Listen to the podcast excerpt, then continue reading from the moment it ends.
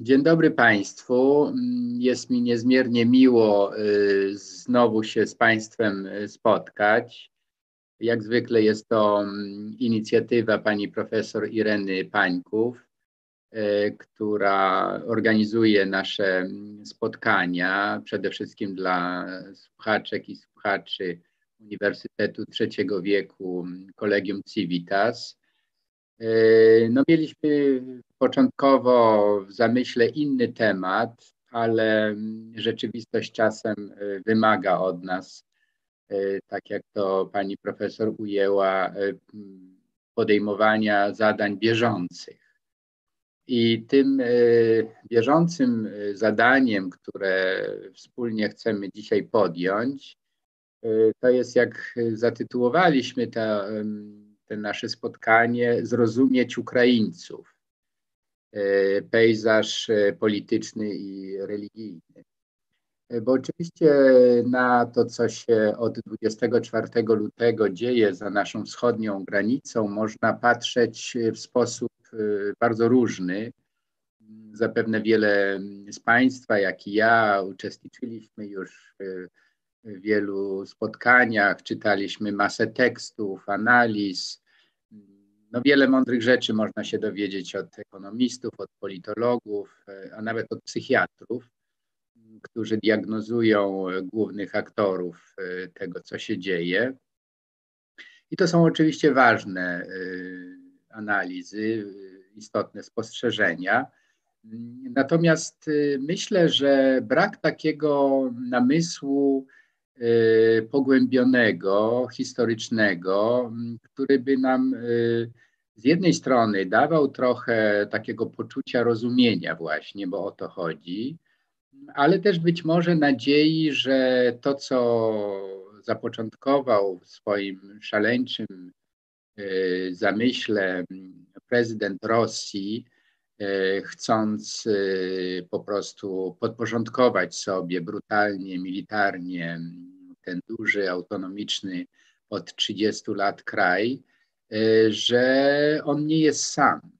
To znaczy, Putin reprezentuje pewien typ myślenia, który nas zdumiewa swoją odmiennością od tego, do czego jesteśmy przyzwyczajeni.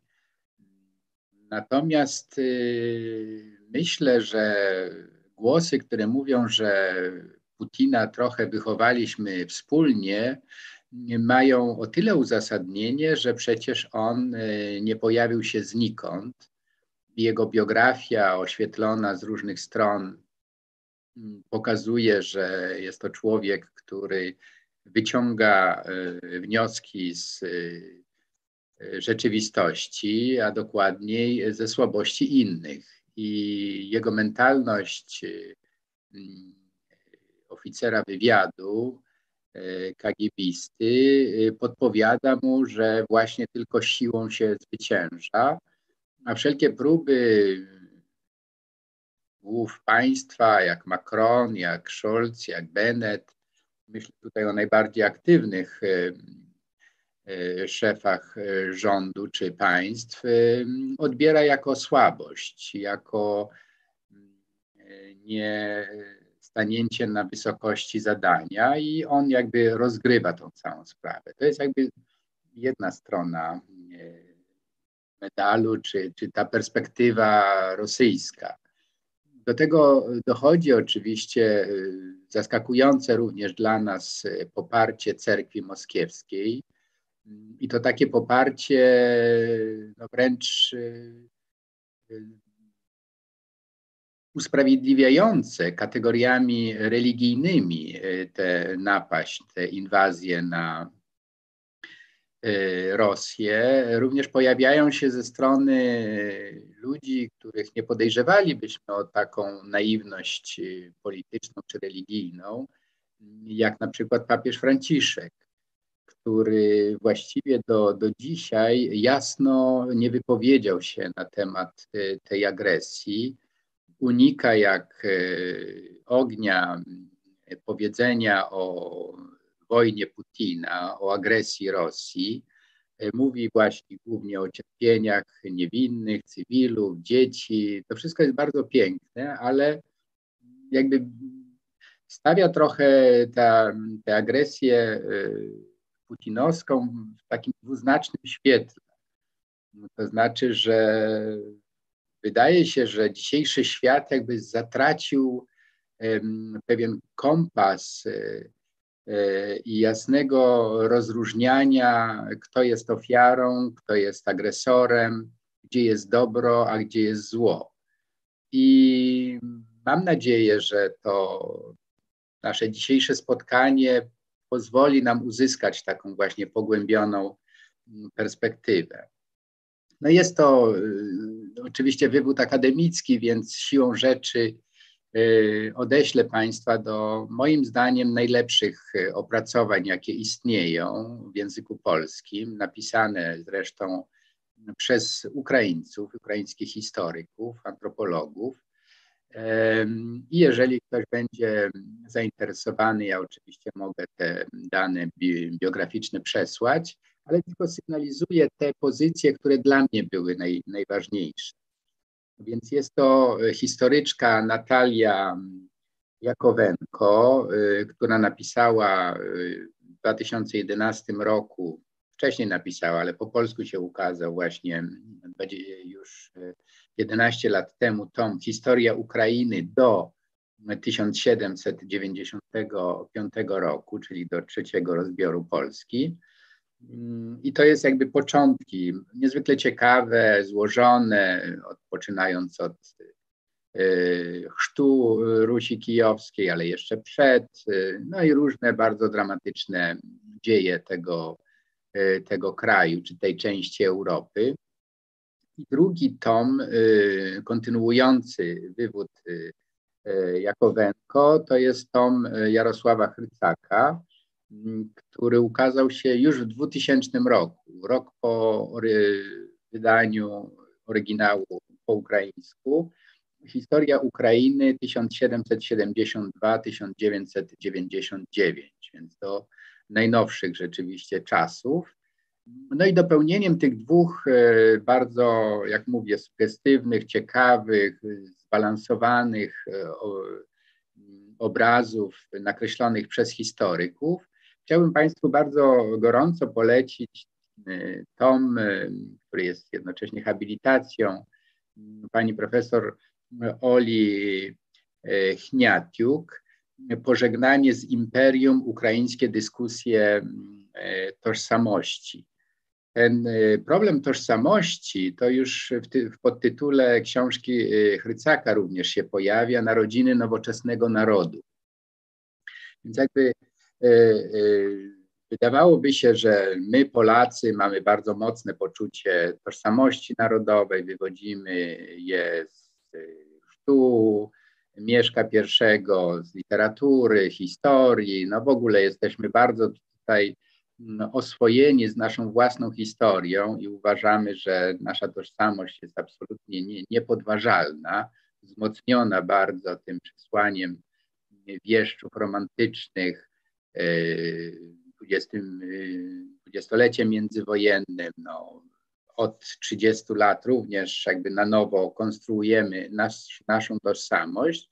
Natomiast mniej e, e, wydaje nam się, e, że inne narody jakby nie mają takiego zasobu kulturowego, który by im pozwolił na zbudowanie takiej mocnej, mocnej tożsamości. I mm, jest to tym bardziej może y, widoczne w tym, że Polska po 1945 roku y, jest wyraźnie krajem y, monolitycznym z wielu względów etnicznych, religijnych. Polak katolik to jest takie hasło wywoławcze, może kontrowersyjne, ale dla wielu jednak organizujące jakoś polską tożsamość. Natomiast na Ukrainie nie ma jakby jednego wyznania czy jednej religii. No może religia tak, bo chrześcijaństwo jest dominujące, ale to chrześcijaństwo na pewno nie jest katolicyzmem rzymskokatolickim. Może mm, od tego właśnie zacznę, od takiego przypomnienia elementarnych cyfr, które od razu nam pokażą, jak to, to zróżnicowanie, które w porównaniu z Polską jest, jest wręcz uderzające. No ale warto też sobie uzmysłowić, że Ukraina jest krajem prawie dwukrotnie większym od, od Polski. Mm, liczbowo e, mniej więcej tyle samo mieszkańców liczy 34 milionów, mm, a już religia właśnie jest prawdziwą mozaiką i różnorodnością. I tutaj mm, będę się powoływał na takie to dość prestiżowe i wiarygodne źródło, jakim jest Pew Research Center, e, amerykańskie, e, amerykańska taka sondażownia, byśmy powiedzieli, źródło no, absolutnie wiarygodne z 2010 roku. I, i co wedle tego Pew Research Center się dowiadujemy? Otóż 83,8% mieszkańców Ukrainy deklaruje się jako chrześcijanie, a więc ponad 80% to chrześcijanie. Ale teraz właśnie zaczyna się jakby e, zróżnicowanie, e, bo jest tam przynajmniej trzy kościoły prawosławne, dwa kościoły katolickie, są również kościoły e, protestanckie obecne, no i jest poważny odsetek Ukraińców, którzy deklarują się jako nienależący do żadnej religii, czyli po prostu niewierzący. Więc y, w cyfrach wygląda tak. E, prawosławie to jest zdecydowana większość, bo to jest prawie 77%. No i ono się dzieli właśnie na zwolenników patriarchatu moskiewskiego, który jest silniejszy od drugiego niezależnego ukraińskiego kościoła prawosławnego, ale ten kościół e, ukraiński, e, niezależny, prawosławny, e, w ostatnich latach, zwłaszcza od Majdanu słynnego, od aneksji Krymu, Doniecka, zdobywa coraz większy autorytet i poparcie. No więc tutaj mamy sytuację dynamiczną. Na czele kościoła moskiewskiego stoi patriarcha Cyryl, o którym jeszcze będziemy mówić, a na czele y, kościoła tego kijowskiego stoi metropolita Epifaniusz.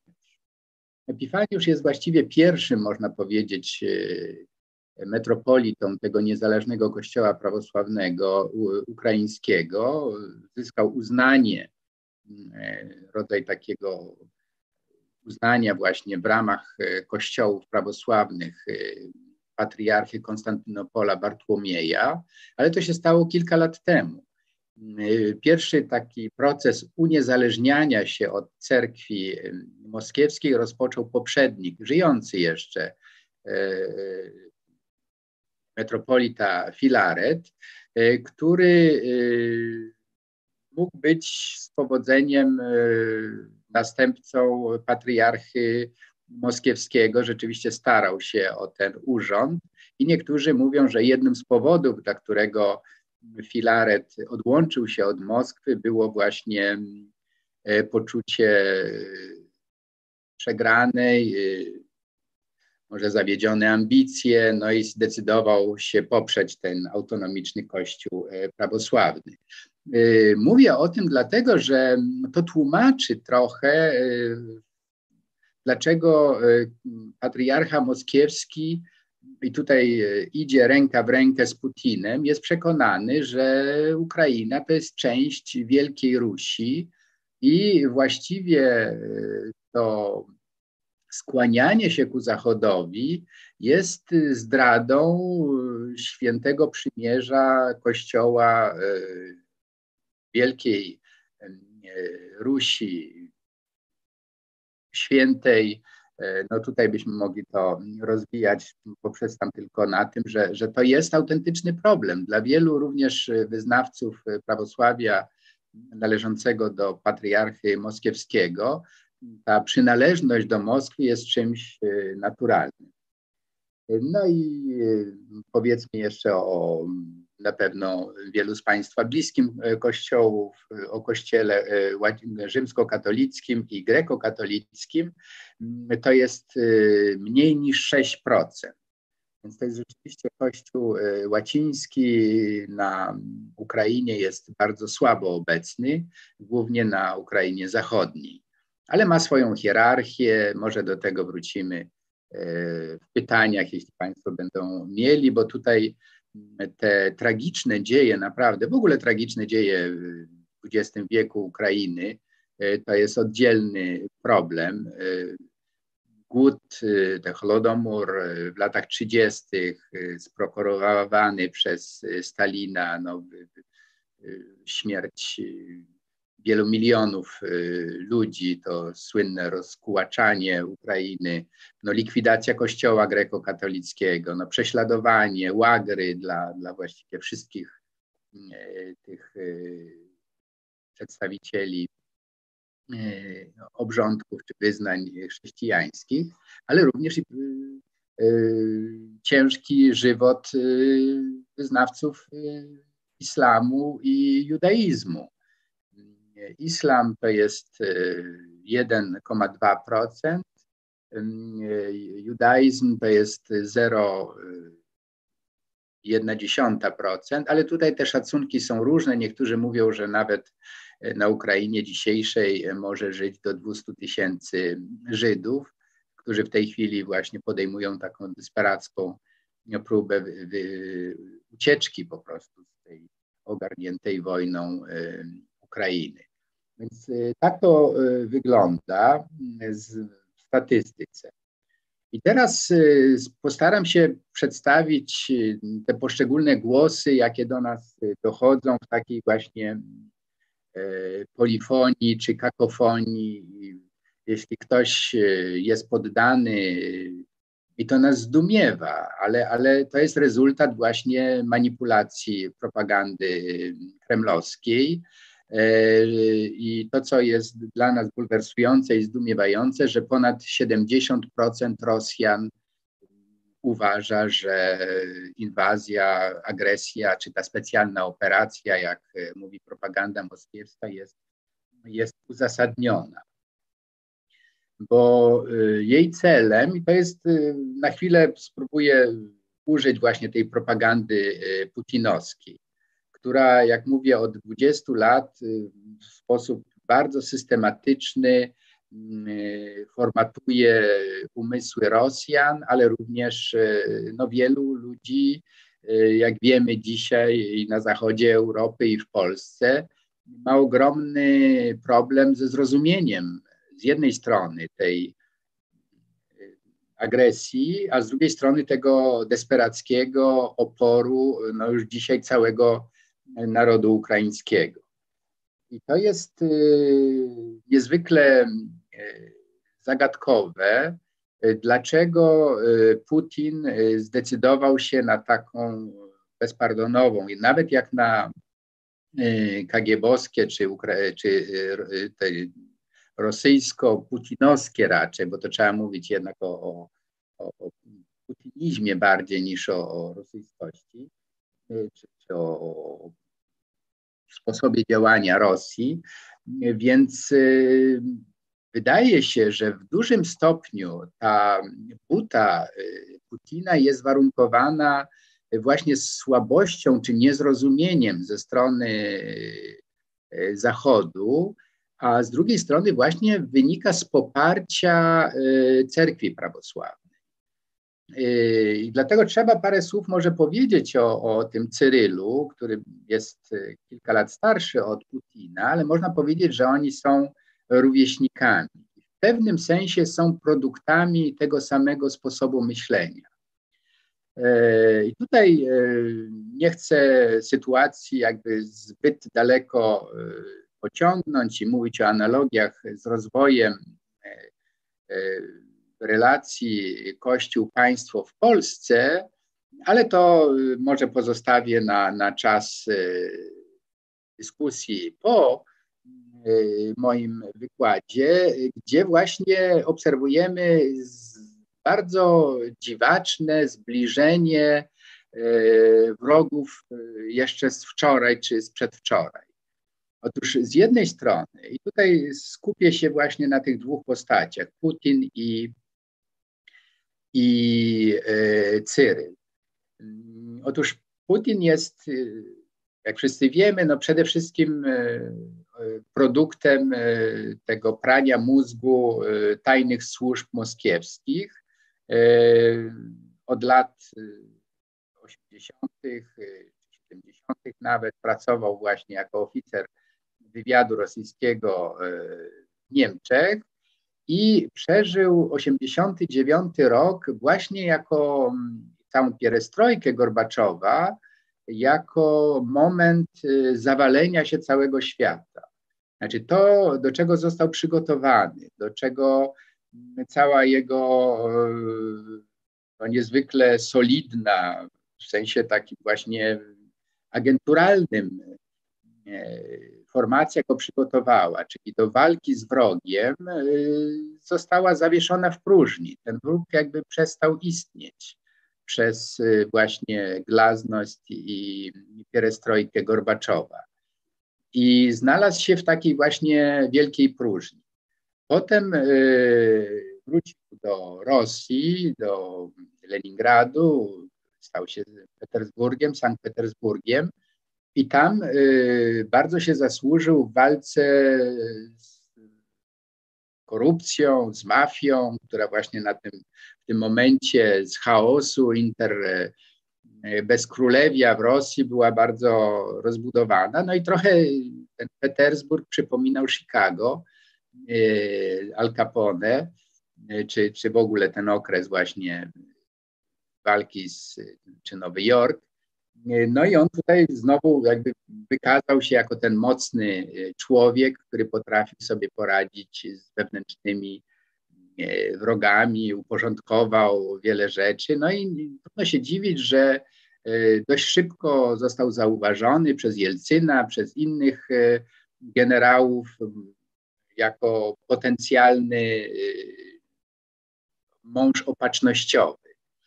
No więc widzimy tutaj bardzo wyraźnie, jak ta osobowość powstawała, tak? że głównie on był tym motorem sprawczym, który potrafił Y, podporządkować sobie rzeczywistość, który potrafił ją y, kształtować wedle tego zamysłu właśnie rekonstrukcji imperium rosyjskiego, które się zawaliło przez pierestrojkę.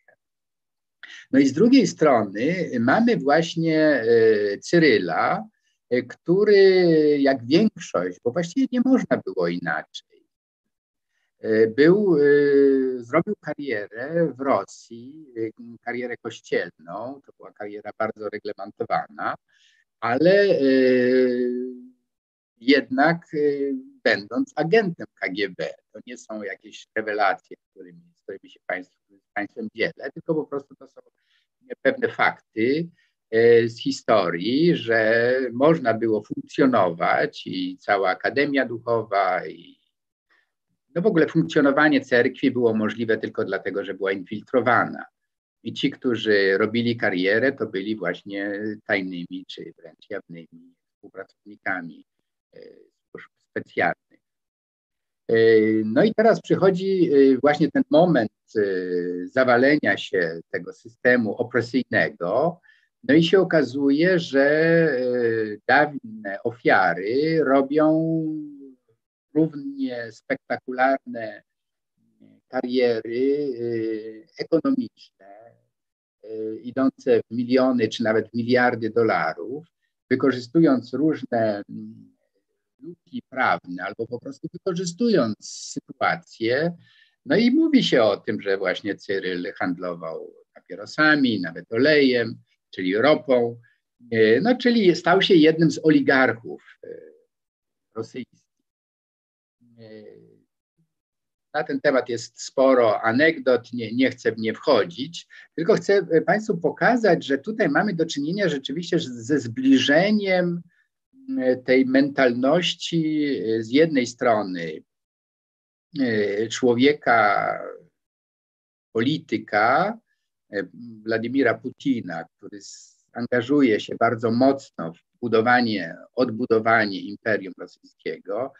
Są teksty, które mówią, jak on rehabilituje właśnie terror stalinowski, e, jak ma za złe Leninowi, że dał za duże autonomię, na przykład Ukrainie i wielu innym e, republikom, że tak naprawdę ideałem jest e, wielka imperialna Rosja, no i kraje jak Białoruś, jak Ukraina powinny właściwie być uszczęśliwione, że Rosja chce z nimi tworzyć taki właśnie braterski, przyjazny organizm, bardzo ściśle ze sobą powiązany. I żeby nie, nie być gołosłownym, tym z Państwa, których to interesuje, e, polecam bardzo lekturę eseju, który był przywoływany wielokrotnie.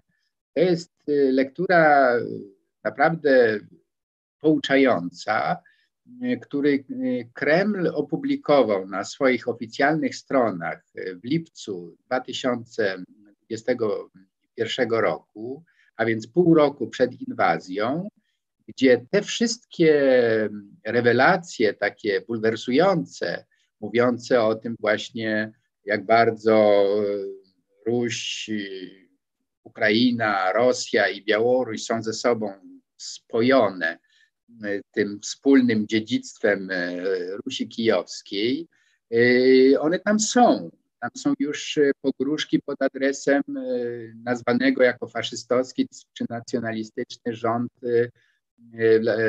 Wolodymira Zeleńskiego. Tam jest mowa o tym, że interwencja w 2014 roku w Doniecku i w Krymie to była taka próba to było wyciągnięcie bratniej, pomocnej ręki ludziom, którzy, jak Putin powiedział w rozmowie przecież z Olafem Schulzem nie tak dawno, yy, że tam dochodziło do, yy, do ludobójstwa. No więc tutaj yy, naprawdę oprócz tych, tych przerażających obrazów niszczenia budynków, również obiektów y, cywilnych, y, no, obrazu wojny, straszliwej wojny, no mamy do czynienia właśnie z taką mocną y, nadbudową, nadbudową ideologiczną. No i, i tutaj już po wybuchu tej wojny, czyli po inwazji Putina, mamy do czynienia z drugim takim tekstem równie bulwersującym, czyli właśnie tym kazaniem e, e, patriarchy Cyryla, który dokładnie powtarza te tezy Putina z wspomnianego eseju, ale dodaje swoją interpretację. To znaczy interpretację czysto, czysto religijną. O czym on tam mówi? Że tak naprawdę y, Putin ma oczywiście rację, że jego interwencja, specjalna operacja y, na Ukrainie ma na celu zablokowanie destrukcyjnych, demoralizujących wpływów Zachodu, zwłaszcza y, prób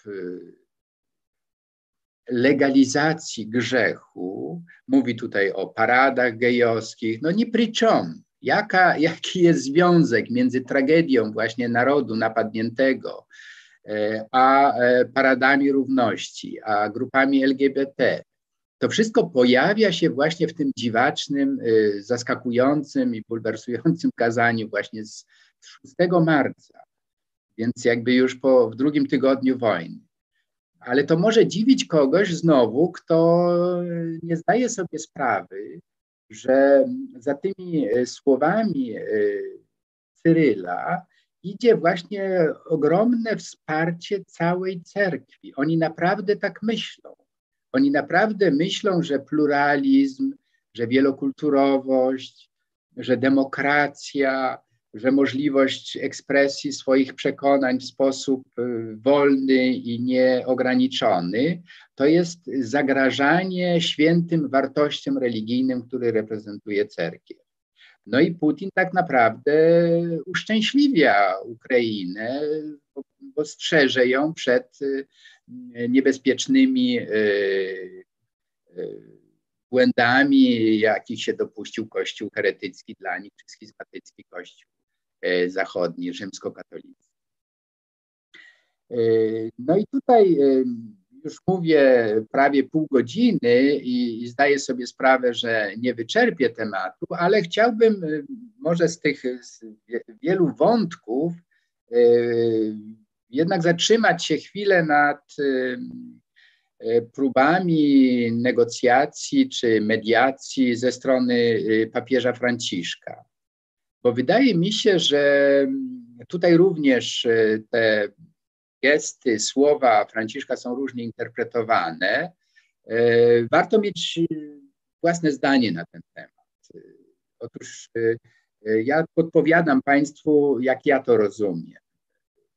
E, darząc e, Franciszka i cały jego pontyfikat, całe jego zaangażowanie właśnie w sprawy uchodźców, bo to przecież e, od 13 roku, kiedy został papieżem, jak Państwo pamiętacie, no pierwsze co zrobił, pojechał na Lampedusę, przyjmował uchodźców z Syrii, w Watykanie, no wielokrotnie jakby z pasją się w to wszystko angażował, co wywołało znane zbliżenie między nim a Zygmuntem Baumanem, który również całą swoją twórczość naukową właśnie poświęcał trosce o najbardziej krzywdzonych przez te młyny historii.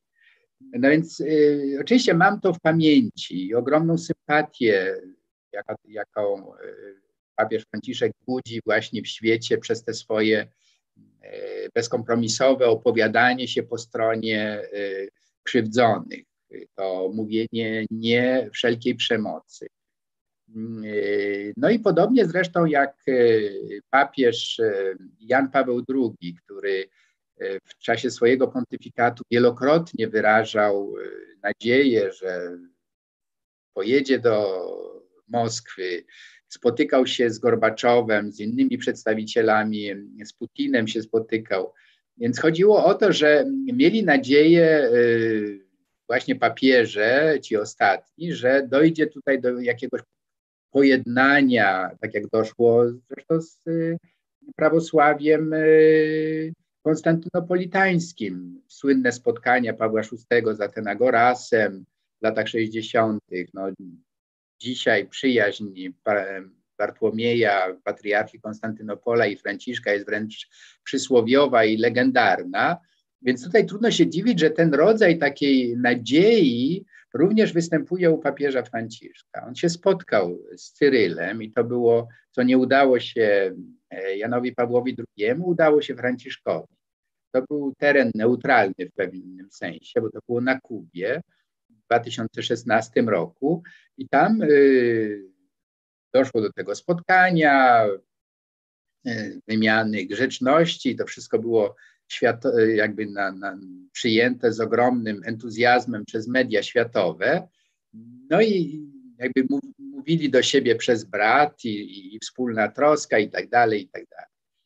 Ja nie chcę mówić teraz o, o, o naiwności Franciszka. Uważam, że kierowało nim jak najbardziej szczere uczucie chęci no, pojednania się z bratnim kościołem prawosławnym, y, który został, jak Państwo pamiętacie, w 1054 y, od, oddzielony, czy sam się oddzielił. No w każdym razie y, schizma, tak zwana wielka schizma wschodnia sprzed tysiąca lat, w 1054 roku, była głównie schizmą warunkowaną kulturowo. Wschód mówił po grecku, Zachód po łacinie, pewne teksty były nie do końca rozumiane. No więc można powiedzieć, że był to trochę y, telefon głuchych czy rozmowa głuchych. Jedni mówili jedno, rozumieli drugie. No i tak doszło do tej wielkiej schizmy. Więc wydaje się, że dzisiaj, już po 50 latach e, rozmów e, ekumenicznych, zbliżenia, no, najbardziej zaangażowany w to był na przykład polski filolog, Wacław Hryniewicz, który z ogromną wrażliwością pisał o, o prawosławiu, o pięknie liturgii prawosławnej. Mamy rodzimych teologów wspaniałych, jak Jerzy Klinger, prawosławny biskup, intelektualista, który również pisał o, o wadze prawosławia w polskiej kulturze i tak dalej. Więc mówię o tym, żeby, żeby pokazać, że to nie jest taki e, polityczny tylko gest. Naprawdę jest za tym intencja, żeby się zbliżyć do tego wielkiego kościoła doświadczonego przez historię e, na, na zasadach takich partnerskich. No i przedwczoraj, w środę, doszło do rozmowy w końcu. I to tłumaczy trochę, dlaczego Franciszek był taki ostrożny, nie, nie, nie krytykował Rosji, nie krytykował Putina, mówił tylko o tragedii wojny, no bo liczył na to spotkanie. No i wydawałoby się, że, że rzeczywiście to spotkanie coś da. No i ja y, przysłuchałem się trochę temu, co oczywiście media doniosły, y, czytałem komunikaty i Watykanu, i Cerkwi Prawosławnej. No i mamy do czynienia rzeczywiście znowu z rozmową głuchych. To znaczy, że te same słowa e, mówiące o pokoju, o ochronie cywilów, co innego znaczą w, w ustach e, Cyryla, który mówi o zaangażowaniu cerkwi moskiewskiej, o tym, że rozmawiali, sobie to cenią i tak dalej. I co innego znaczą w ustach Franciszka. Mm, otóż y, dla Cyryla, tak jak dla Putina, no, możliwość zakończenia konfliktu jest po prostu no, poddanie się Ukrainy, tak? I będzie pokój. Y, natomiast dla Franciszka, jak rozumiem, to jest uznanie y, niezależności, autonomii kraju, który powinien mieć, tak jak każdy inny kraj na świecie, prawo do samostanowienia, by użyć klasyka, czyli Lenina. Każdy naród ma prawo do samostanowienia. No i tu jest właśnie ten, ten moment takiego y, no, pewnego dylematu, czy, czy wręcz y, takiego zawieszenia w tym, że religia no nie pomaga w rozwiązaniu tego konfliktu. E, widać, że no, politykom walczącej Ukrainie no nie potrzeba tego typu kompromisu, który zamazuje odpowiedzialność agresora. E, otóż w tej chwili, właśnie jak tutaj e, pan Kasprowy, widzę bardzo aktywnie tutaj komentuje to, o czym mówię, no rzeczywiście chodzi o to, że ten dyskurs pacyfistyczny naprawdę utrudnia widzenie jasno, o co tak naprawdę chodzi. Więc reasumując, wydaje mi się, i to będę powoli finiszował i, i będę się wczytywał Państwa pytania, w moim przekonaniu y, sytuacja jest taka, że y, powinniśmy, czy Ukraina i świat zachodni, powinien jasno nazwać, y, kto jest odpowiedzialny za to, co się dzieje. Czyli tutaj odpowiedzialność Putina i całej tej ideologicznej nadbudowy jest absolutnie niekwestionowalna.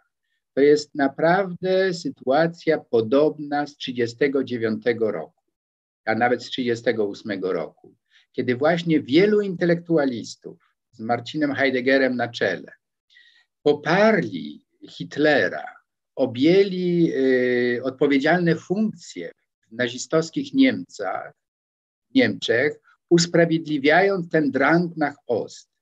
Y, cała y, grupa y, ówczesnych oligarchów, czyli przemysł, poparł agresję na wschód, Polskę, Rosję, no, to była ekspansja światowa, bo każdy widział w tym sprawę do ugrania. Ideologowie, kościoły również, katolicki, protestancki, y, może nie w całości, ale głosy sprzeciwu były bardzo słabo widoczne. a poparcie owszem. No i czym to się skończyło, wiemy już dzisiaj. Powinniśmy być mądrzejsi o, ten, o te 12 lat absolutnie destrukcyjnej obecności tej morderczej ideologii nazistowskiej, hitleryzmu, faszyzmu w sercu Europy i na całym świecie. Wydaje się, że trochę tej lekcji żeśmy odrobili. To znaczy, agresja Putina na Ukrainę spotkała się z dość jednoznaczną, chociaż nie tak, jakbyśmy sobie może życzyli, ale jednak opozycją y, całego świata demokratycznego. I to jest, y, to jest dobry y, prognostyk na przyszłość. Natomiast wracając do tego pejzażu religijnego, powiem tak, niewątpliwie Rosja, cerkiew moskiewska, czyli patriarchat moskiewski, skompromitował się w sposób e, absolutnie totalny i na Ukrainie nie będzie miał e, wstępu w tej Ukrainie właśnie niezależnej, autonomicznej, straci wszelkie wpływy. Właśnie dlatego, że uległ tej, tego, temu mirażowi bycia ty, tym ideologicznym, religijnym wsparciem dla E, no, faszystowskiej, bo to jest dokładnie ta sama logika, jaka towarzyszyła Hitlerowi czy Stalinowi. E, czyli tutaj to usprawiedliwienie oznacza właśnie kompromitację totalną. Teraz pytanie jest, co z tymi lokalnymi kościołami, czyli tą niezależną e, cerkwią ukraińską, której, której przewodniczy właśnie metropolita e, Filaret, co z kościołami grekokatolickimi i rzymskokatolickimi.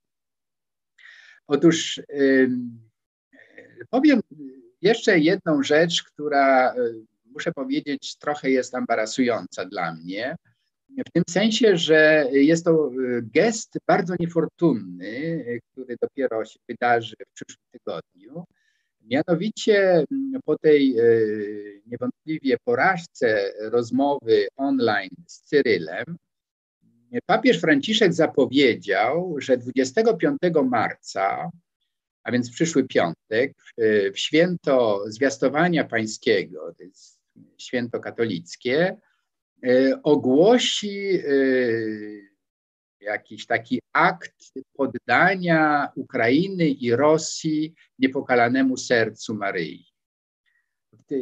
Dokładnie tego samego dnia, o tej samej godzinie niemal, kardynał Konrad Krajewski ma dokonać tego samego aktu w Fatimie.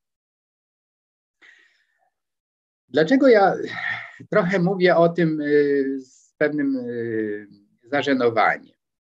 Otóż trudno e, z punktu widzenia dyplomacji czy ekumenizmu o mniej fortun, fortunny gest. Otóż e, religia, e, niezależnie od tego, czy jesteśmy religijni, czy nie, no musimy uznać, że religia to jest pewien fakt kulturowy, ważny dla wielu ludzi i odwołuje się przede wszystkim do aktów symbolicznych, do mitów. No i taki akt symboliczny, jak poddanie y, Maryi, która oczywiście jest czczona na Teotokos, Matka Boga, jest bardzo ważna w ikonografii prawosławnej i tak dalej. Ale to jest gest Kościoła, który ciągle jest traktowany przez Moskwę jako Kościół schizmatycki. I to, co było źródłem nieustannych napięć między cerkwią prawosławną, właśnie moskiewską, a Kościołem rzymskokatolickim w czasie pontyfikatu Jana Pawła II, to było właśnie ustanowienie e, sieci diecezji, czyli hierarchii katolickiej na terenie Rosji, traktowane jako święty teren e, prawosławia rosyjskiego. E, no i w rosyjskiej, prawosławnej historiografii to jest bardzo mocno akcentowane jako właśnie akty wrogości, kolonializmu religijnego wobec nich. Wydawało się, że Franciszek, nie będąc uwikłany w te polskie mesjanizmy, konflikty z Rosją, że będzie miał większe wyczucie właśnie takiego, takiej delikatności pewnej i nieuszczęśliwiania Rosji i Ukrainy na siłę y, jakimiś aktami zawierzenia. No niestety to, to, to się stanie. Wydaje mi się, że jest to pomysł y, tego właśnie kardynała Konrada y, który jest doradcą Franciszka, no ale jednak jest y, bardzo blisko jakby no, mentalności katolicyzmu polskiego. Więc mówię o tym jako, jako pewnych, pewnych problemach związanych z religią. No i reasumując i powoli wczytując Państwa y, komentarze głównie, ale czekając już teraz na konkretne pytanie, chcę powiedzieć, że ta wojna, e, która okazuje się nie tylko wojną e, ideologiczną, czy nie tylko wojną e, kulturową, ale właśnie również wojną religijną, uświadamia nam, jak niebezpieczny potencjał kryje się w religii. Więc w moim przekonaniu, im mniej religii w takich konfliktach, tym lepiej dla perspektywy rozwiązania tego konfliktu.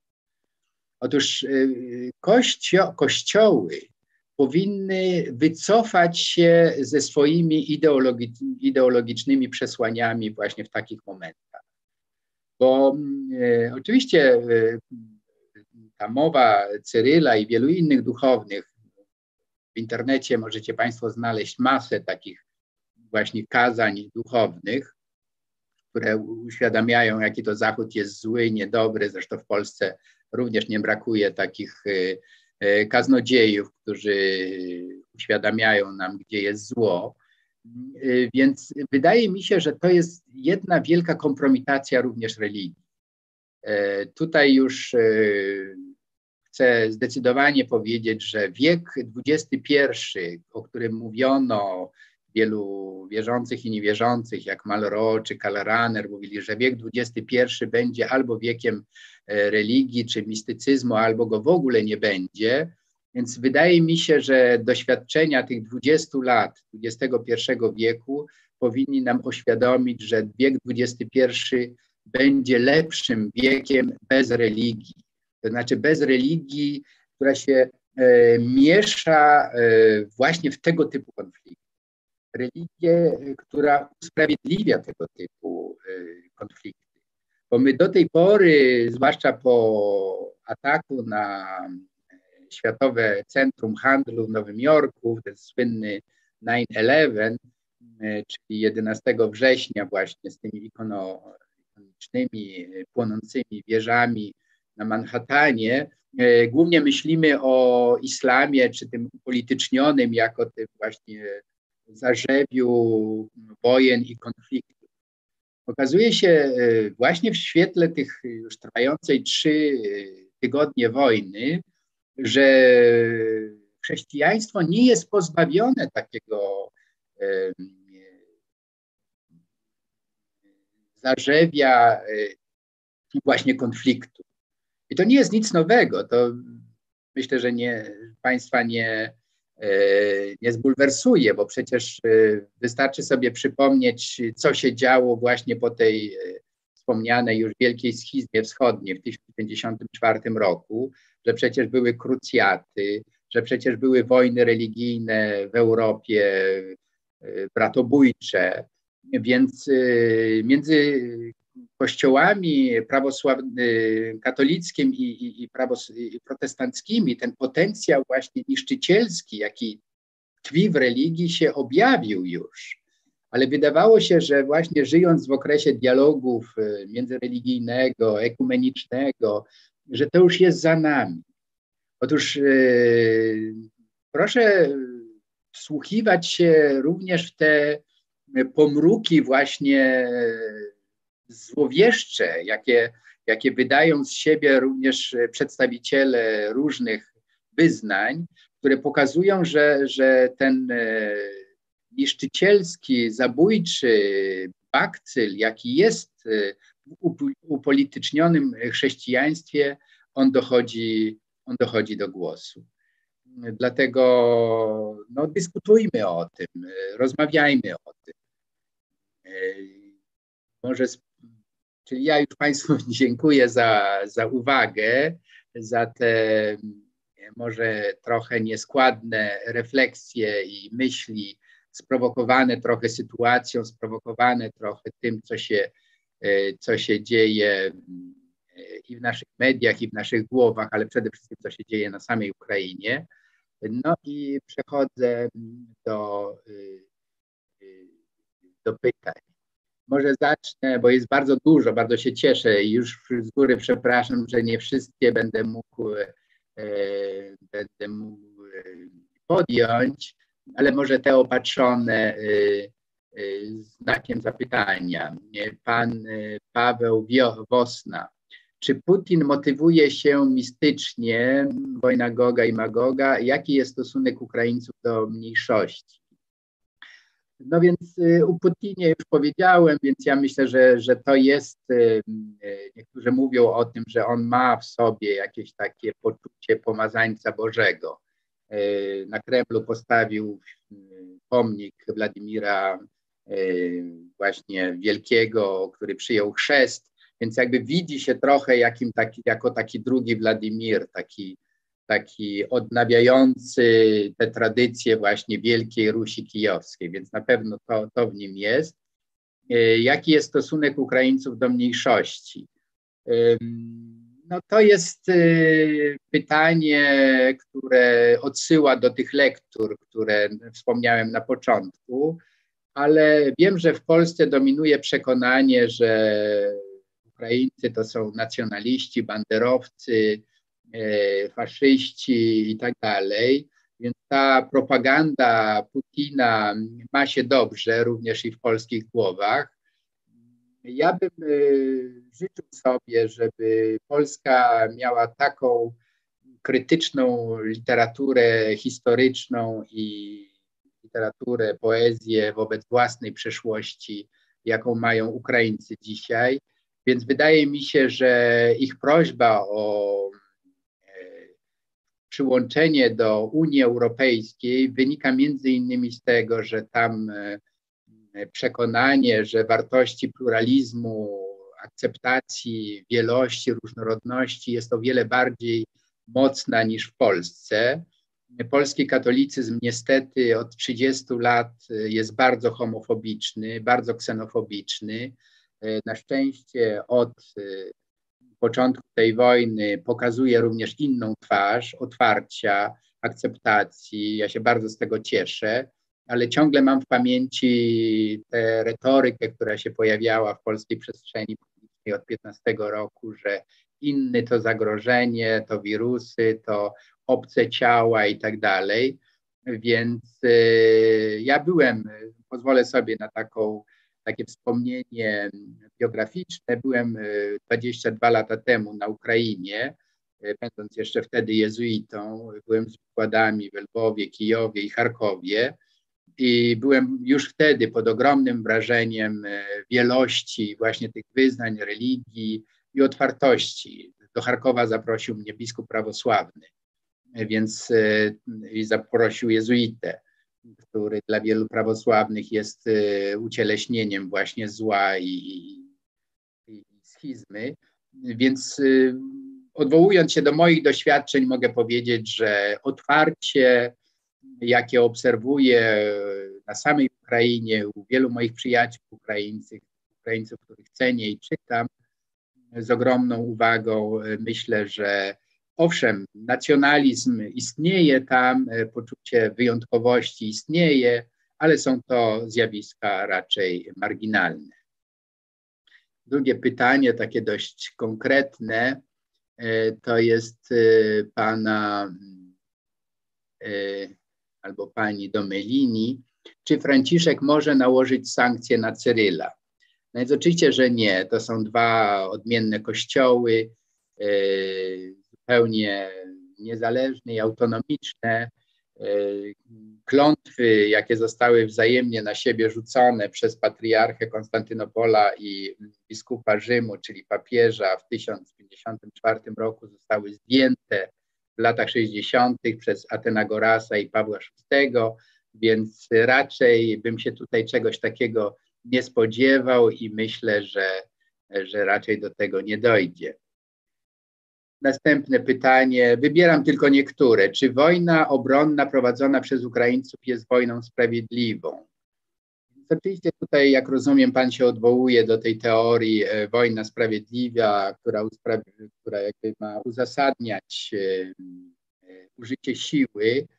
E, dzisiaj odchodzimy trochę do, od tych koncepcji. W każdym razie, nie, nie wchodząc w niuanse, powiem tylko tyle, że Ukraińcy korzystają z prawa do godziwe, do obrony.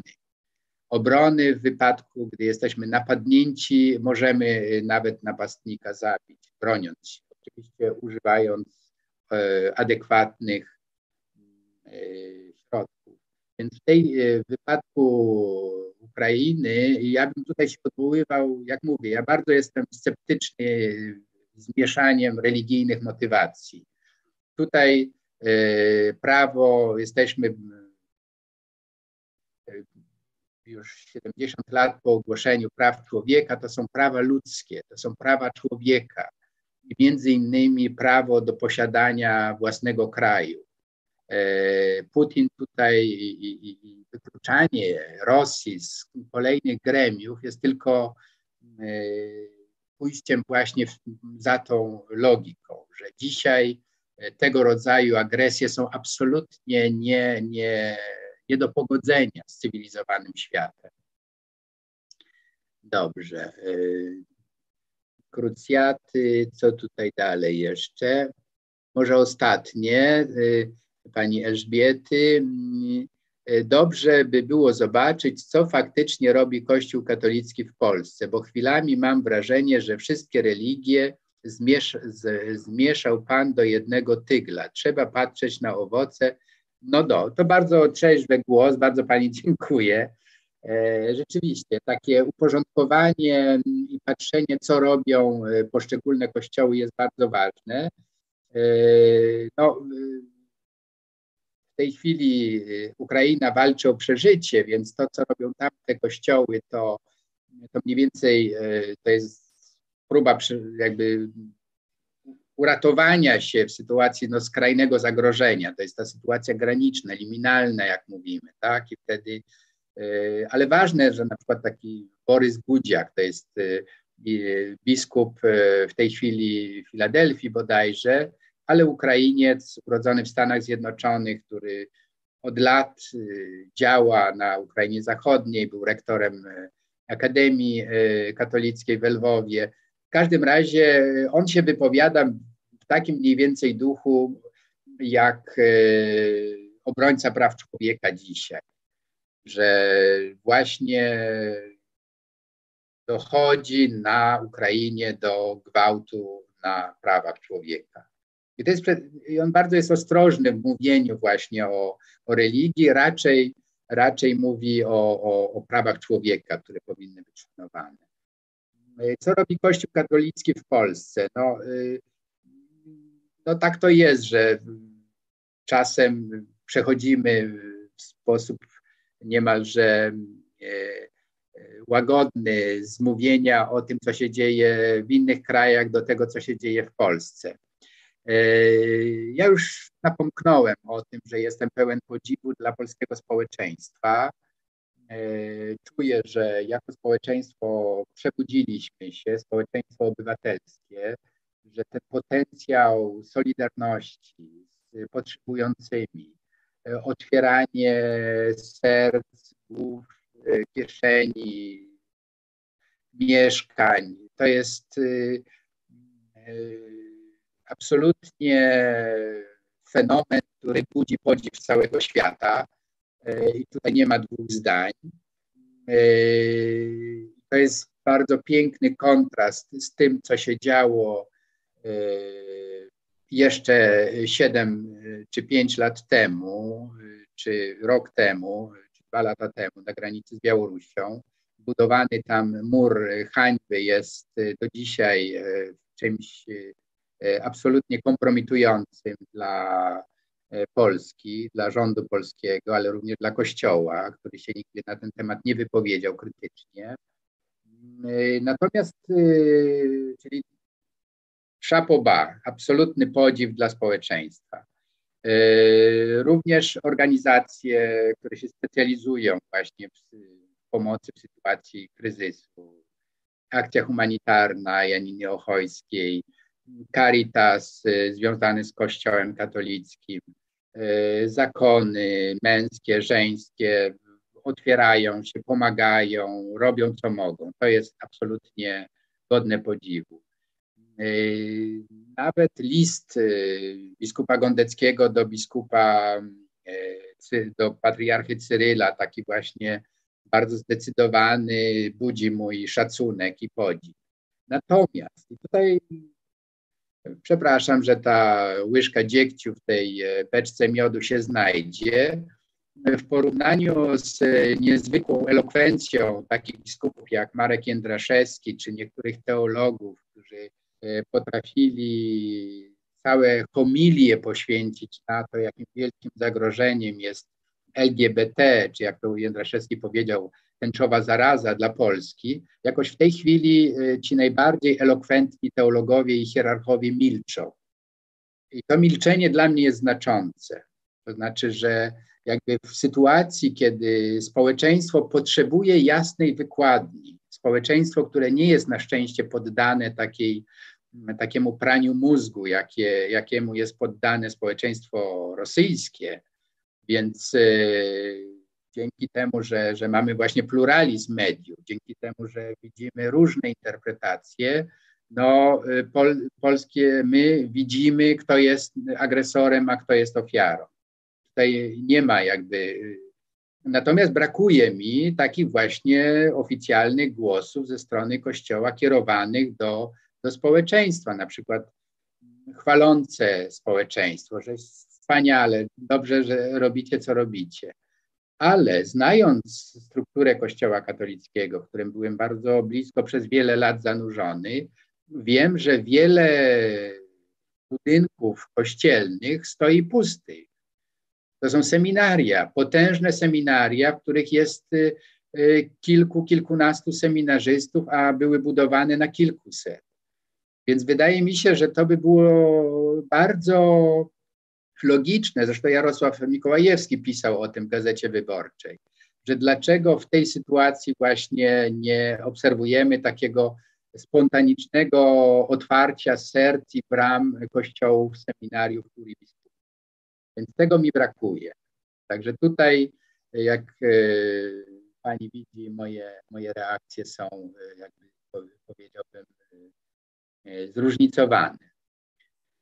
E, dobrze, co jeszcze e, z Państwa może tutaj Krucjata, to też była geopolityka. Kraje muzułmańskie zablokowały szlaki handlowe Europie. Może, może. A coś tak praktycznego, co nam powie o kontaktach z kontaktach z uchodźcami. No, ja y, mieszkam na Mokotowie i u nas, y, jeśli chodzi o praktyczne kontakty, pracuję na Uniwersytecie Warszawskim, jak Państwo wiecie, y, więc uważam, y, że każdy powinien robić to, co potrafi najlepiej. Y, kiedyś to powiedziała chyba Katarzyna Kasia, E, każdy powinien robić to, co robi najlepiej. Ja umiem gadać, więc gadam. E, wydaje mi się, że robienie tego, na czym się znamy, jest najbardziej e, w tej chwili potrzebne. Ja cieszę się, że mam możliwość na przykład wykładów, takich jak rozmowy z Państwem. Również w innych miejscach chętnie rozmawiam, piszę, jeśli jestem pytany na ten temat, komentuję. Bo wydaje mi się, że potrzeba nam bardzo takiej rozmowy właśnie e, autentycznej, szczerej, e, nieobrażającej się, jeżeli ktoś ma inne zdanie. Znam się na religiach, więc staram się mówić o tym, nawet jeśli to u wielu Państwa budzi sprzeciw. Ja jednak upieram się, żeby ostrzegać przed religią, dlatego że ją dobrze znam. Uważam, że religia w XXI wieku jest nadużywana do celów politycznych, jest upolityczniona za dużo, wszędzie. E, w Stanach Zjednoczonych, które są przedmiotem mojej uwagi, takiej właśnie krytycznej, uważam, że demokracja amerykańska bardzo cierpi na tym, że religia, zwłaszcza takie grupy radykalne, protestanckie, charyzma, charyzmatyczne, jak Pentecostals, że one właśnie w czasach prezydentury y, Donalda Trumpa miały za wiele do, do, do powiedzenia.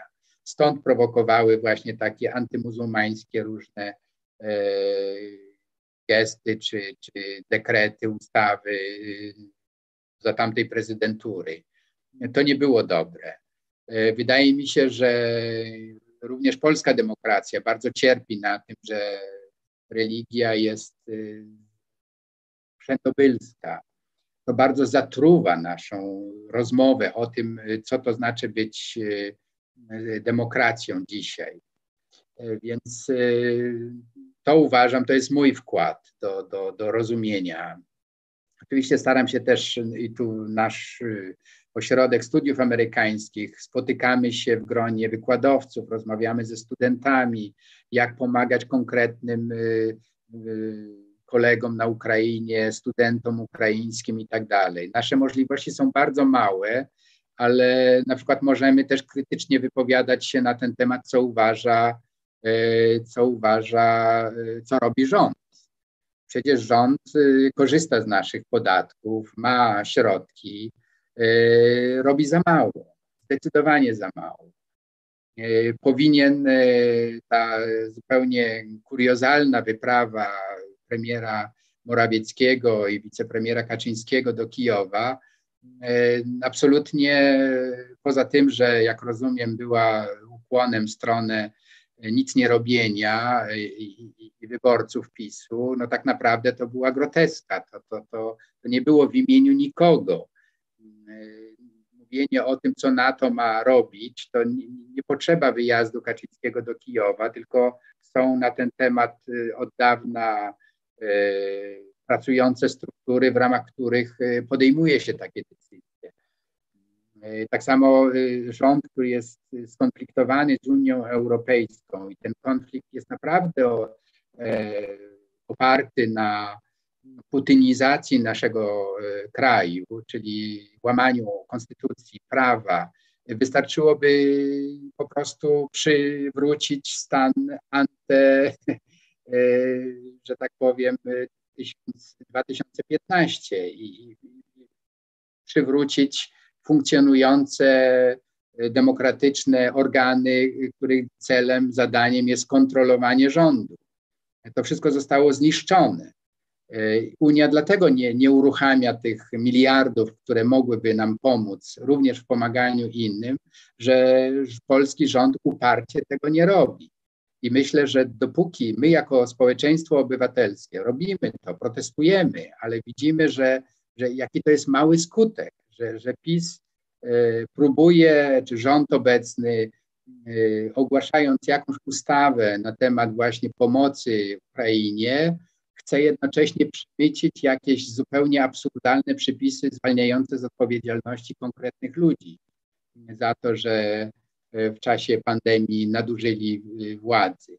Więc y, moim zdaniem y, to jest w tej chwili naszym zadaniem. Z jednej strony otwierać, pomagać w miarę naszych możliwości konkretnym ludziom, których spotykamy, widzimy, możemy kupić, zapłacić i tak dalej. To są bardzo konkretne i ważne pomoce.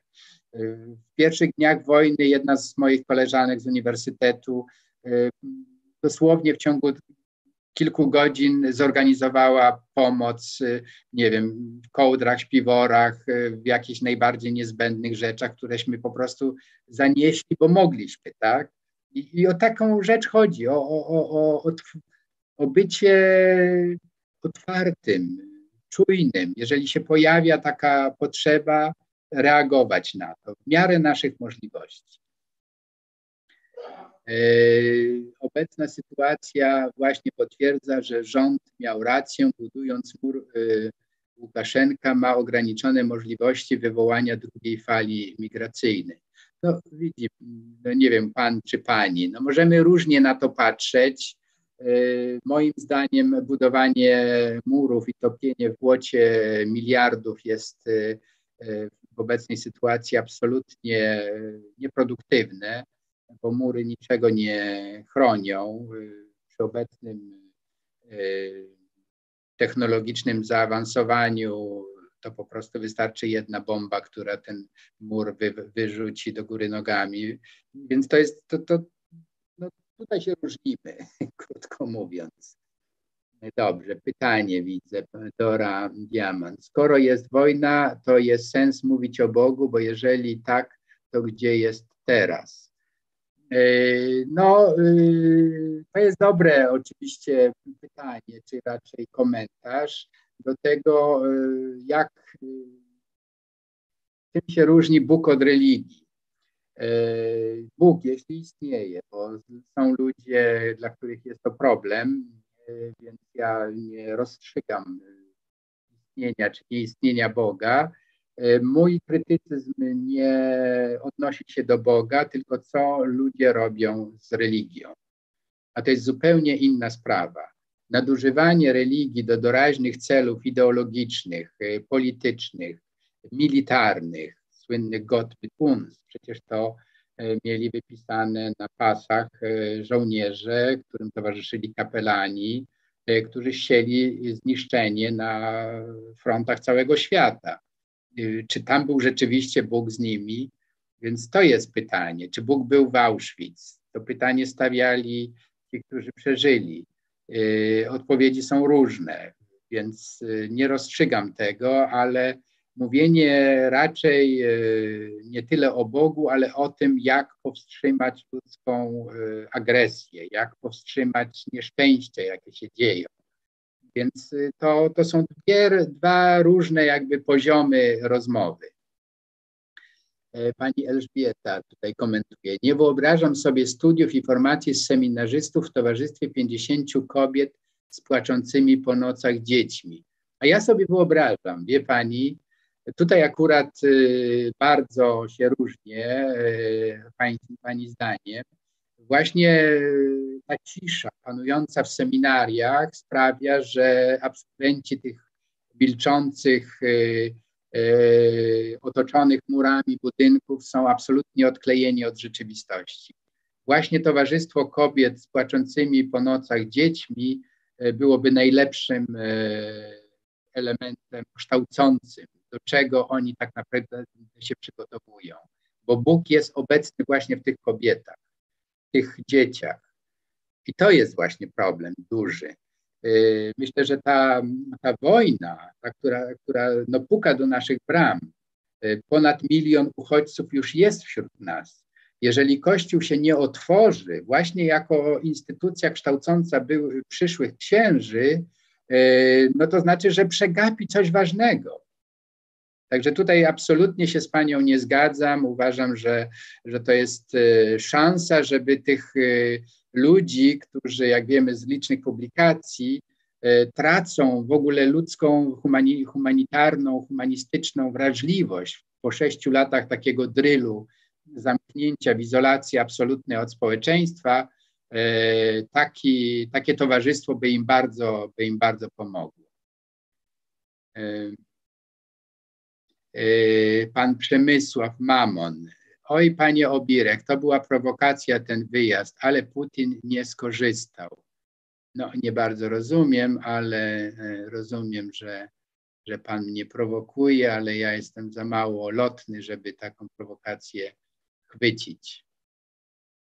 E, pani Dora znowu, profesorze, oglądam Pana od czasu, e, kiedy Pan rzucił habit. Czy nie uważa Pan, że Bóg umarł, jak mawiał Friedrich Nietzsche? Otóż e, bardzo się cieszę i dziękuję, że Pani ogląda mnie od kiedy rzuciłem habit. Otóż dla mnie zrzucenie habitu nie, był, nie miało związku z Bogiem. Ja mam kłopot z Panem Bogiem, może podobny trochę do niczego, ale to nie ma związku z habitem, ma to związek z instytucjami, które działają w imieniu Boga. Więc problem rozstrzygnięcia, czy Bóg żyje, czy umarł, pozostawiam każdemu, bo to jest kwestia, jak mówię, decyzji. Nie ma, jak mówił Leszek Kołakowski, racji absolutnych ani za jednym, ani za drugim rozwiązaniem dla Kołakowskiego właśnie ten moment y, y, patrzenia na racje wzajemnie się wykluczające był kulturotwórczym. Ja bardzo podobnie myślę jak Kołakowski. Uważam, że właśnie wsłuchiwanie się w racje e, przeciwstawne sprawia, że korzystamy z tego daru, jaki nam Bóg dał, jeśli Bóg istnieje, albo natura, e, która nas obdarzyła tym darem, czyli zdolnością myślenia. E, Bóg jest dla mnie, zresztą nie tylko Kołakowski, to już e, wcześniej przed nim, on był zresztą zafascynowany Spinozą, poświęcił całą książkę. Na przykład Spinoza też miał taki problem, tak? Deus sive natura, że być może Bóg jest po prostu w naturze. I wtedy ten problem istnienia czy nieistnienia Boga jest bezprzedmiotowy. Także tutaj wie pani, z tym habitem to ja rozumiem, że to jest pewna metafora, ale raczej czuję się dobrze w towarzystwie ludzi myślących, wątpiących, a habit tego e, do końca nie umożliwiał. Nawet jeśli nie miałem tej świadomości, jednak byłem rodzajem takiego listka figowego, który nawet przy moim otwarciu, bo miałem taką opinię księdza otwartego, niektórzy nawet mówili różowy, e, no jednak występowałem w imieniu tej instytucji. Dzisiaj mam ten komfort, że występuję tylko we własnym imieniu, co jest bardzo, muszę powiedzieć, e, komfortową sytuacją. Pan Mariusz, ja tam wolę być przygotowany do ewakuacji z Polski, znam niemiecki, mam tam rodzinę, dokumenty mam, akty własności, jakieś kruszywo, podstawy podstaw. To wszystko idzie w kierunku dalszej eskalacji. No, zazdroszczę panu, chociaż ja nie mam dokumentów. Znam y, parę języków, ale lubię myśleć o Polsce jako miejscu, w którym y, wykuwa się przyszłość. Bardzo lubię rozmawiać z ludźmi, nawet różniącymi się poglądami ode mnie na temat przyszłości, ale też lubię i dobrze się czuję w innych krajach, więc w ogóle jestem zwolennikiem globalizacji, pojęte jako e, obywatelstwo właśnie globalne, że jestem człowiekiem przede wszystkim, nawet nie Europejczykiem. I my jako ludzie, i tutaj dotykamy problemów, z którym dzisiejszy temat się łączy trochę, to znaczy odpowiedzialność za glob, za Ziemię. Niedługo będziemy obchodzić 20 marca bodajże Dzień Ziemi. I właśnie to, co my Matce Ziemi wyczyniamy przez takie lokalne konflikty, on jest dla nas oczywiście szczególnie palący, bo jest za drzwiami, mm, ale to samo działo się w Syrii, to samo działo się w Iraku, w Kabulu, w Czeczenii, e, czyli w Afganistanie, w Groznym i tak dalej, i tak dalej. E, no, w Afryce przecież ciągle nie wygasły tam te lokalne konflikty. E, dużo mówimy o tym, globalnym ociepleniu, co możemy zrobić. Otóż nikt tak wiele nie robi dla przyspieszenia katastrofy klimatycznej jak człowiek przez takie właśnie rzeczy, które wyprawia Putin w Ukrainie. Więc y, wracając do tego podstawowego tematu i może powoli kończąc nasze spotkanie, myślę, że powinniśmy mieć y, dwie rzeczy ciągle w głowie. Jedną, że jednak coś od nas zależy, dużo nawet od nas zależy, to jak patrzymy na drugiego człowieka, jak oceniamy i komentujemy wydarzenia, które się dzieją i u nas, i poza granicami naszego kraju, ale też mieć świadomość kruchości naszego życia, naszego globu i być pokornym wobec tych wyznań, wyzwań, jakie, jakie stoją przed nami. Możemy mało, żeby sprostać tym wyzwaniom, ale to mało układa się jednak w dużo, jeśli wspólnie, solidarnie robimy coś.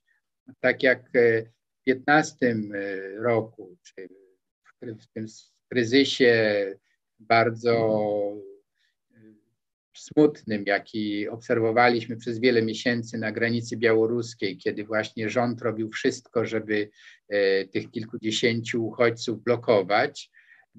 E, I to szło na rachunek całej Polski. Ludzie się pytali, co się z wami dzieje, dlaczego kraj, który przez stulecia doświadczał gościnności innych, jest tak brutalny wobec e, kilkudziesięciu potrzebujących ludzi. Tak samo dzisiaj ten sam świat z podziwem patrzy na, na, na Polaków przyjmujących e, setki tysięcy uchodźców. No więc widzimy, jak bardzo zmienia się również obraz nas samych i jak jesteśmy postrzegani przez, przez innych. Może ostatni jeszcze pan Mariusz. Ja mieszkałem 20 lat w Niemczech e, i tam byłem tylko Polakiem. Dopiero w Polsce byłem człowiekiem, mówiąc z doświadczenia, ale jak mam ratować rodzinę, to wolę wyjechać z Polski. No to jest e, no, pańskie doświadczenie, tak? E, myślę, że na przykład Państwo dobrze wiecie, jakieś 20 milionów Polaków mieszka poza granicami Polski w tym 10 milionów w Stanach Zjednoczonych. E, czy ta Polonia, jak nazywamy w skrócie mieszkańców e, różnych krajów na całym świecie z korzeniami polskimi, e, są, jest inna od tych 38 milionów mieszkających w Polsce. Myślę, że to jest jeszcze jeden dowód na to, że żyjemy w świecie globalnym. Czasem przypadek zdarza, że zostaliśmy w Polsce albo wyjechaliśmy z Polski.